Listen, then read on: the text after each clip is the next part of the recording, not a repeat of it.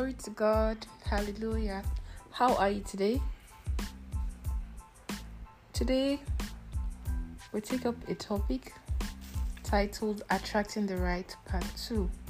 Attracting the Right Part 2. Our anchor scripture is taken from the book of Proverbs, chapter 18, verse 24. Don't just let your friends choose you. Make sure you're intentional about who has access to your life. Who speaks over you and to you matters if you have anywhere you're going in life. Be careful of keeping so close people who have no esteem for the Lord. Dinah, the daughter of Jacob, made friends with the wrong people, and she ended up making her brother a murderer. Genesis chapter 34. There are implications for those who you give access to your ears and eyes. They can make or marry you. Having too much friends can mean being too careless with your value system.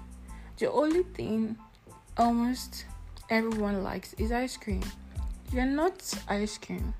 Screen your friends list. It will determine how fast, far, or slow you can go in life. Stop working with people who have unhealthy mentalities. They can contaminate your destiny. Stop working with people who are not in alignment with where you are going. They would end up drawing you away from your goalpost. In fact, they will end up drowning you in life. Jesus had multitudes always following him, following him, but those that had closer and intimate walk with him were just a little above the 12 disciples, those he kept so close to him to have access to him at every point in time. If just any kind of person has access to you without any form of screening, you will soon be in a lot of headaches. Take it to yourself and then take it to your flocks and folks. God bless you.